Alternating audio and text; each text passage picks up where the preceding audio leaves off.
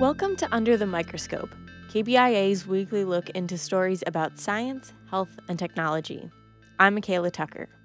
A University of Missouri professor thinks academic stress may have led to more injuries for MU football players in 2011. KBIA's Nick Campo has the story.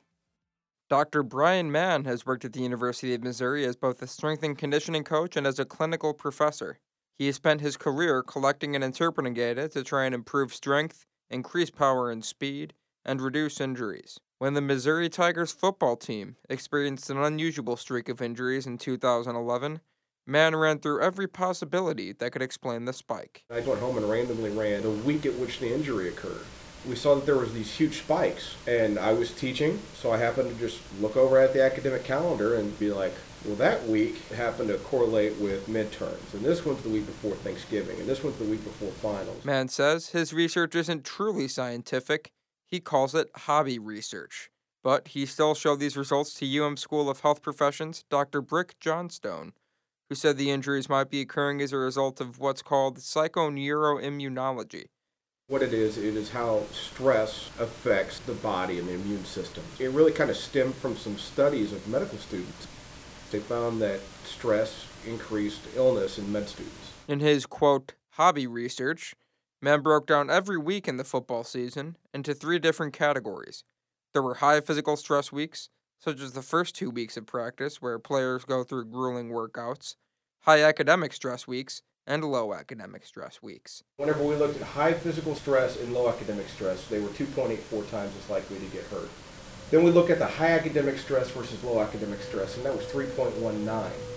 Okay, so let's look at that again. High academic stress was 319, high physical stress was 284. A pen made them more likely to get hurt than some 300 pound dude barreling down on them.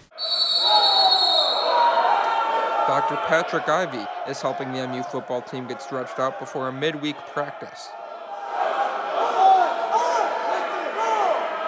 He is the director of athletic performance at the University of Missouri, so it's his job to do everything he can to help these guys avoid injuries in practices and games. Ivey says he sees a lot of injuries come as a result of lifestyle choices of his athletes.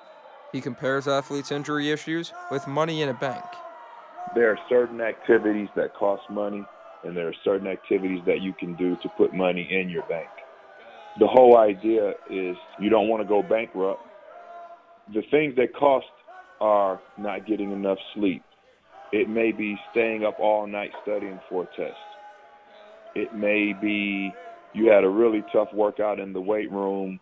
Mann says the results of his research bring up some institutional changes that he thinks need to happen if the team wants to limit injuries. My recommendations would be looking at changes in overall time or changes in intensity you could have a super intense practice with a lot of hitting, a lot of speed, a lot of jumping, and have it very short.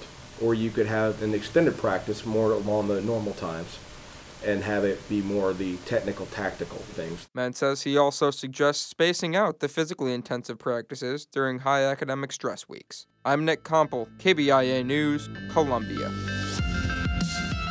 That's all for this week's Under the Microscope. I'm Michaela Tucker. Thanks for listening.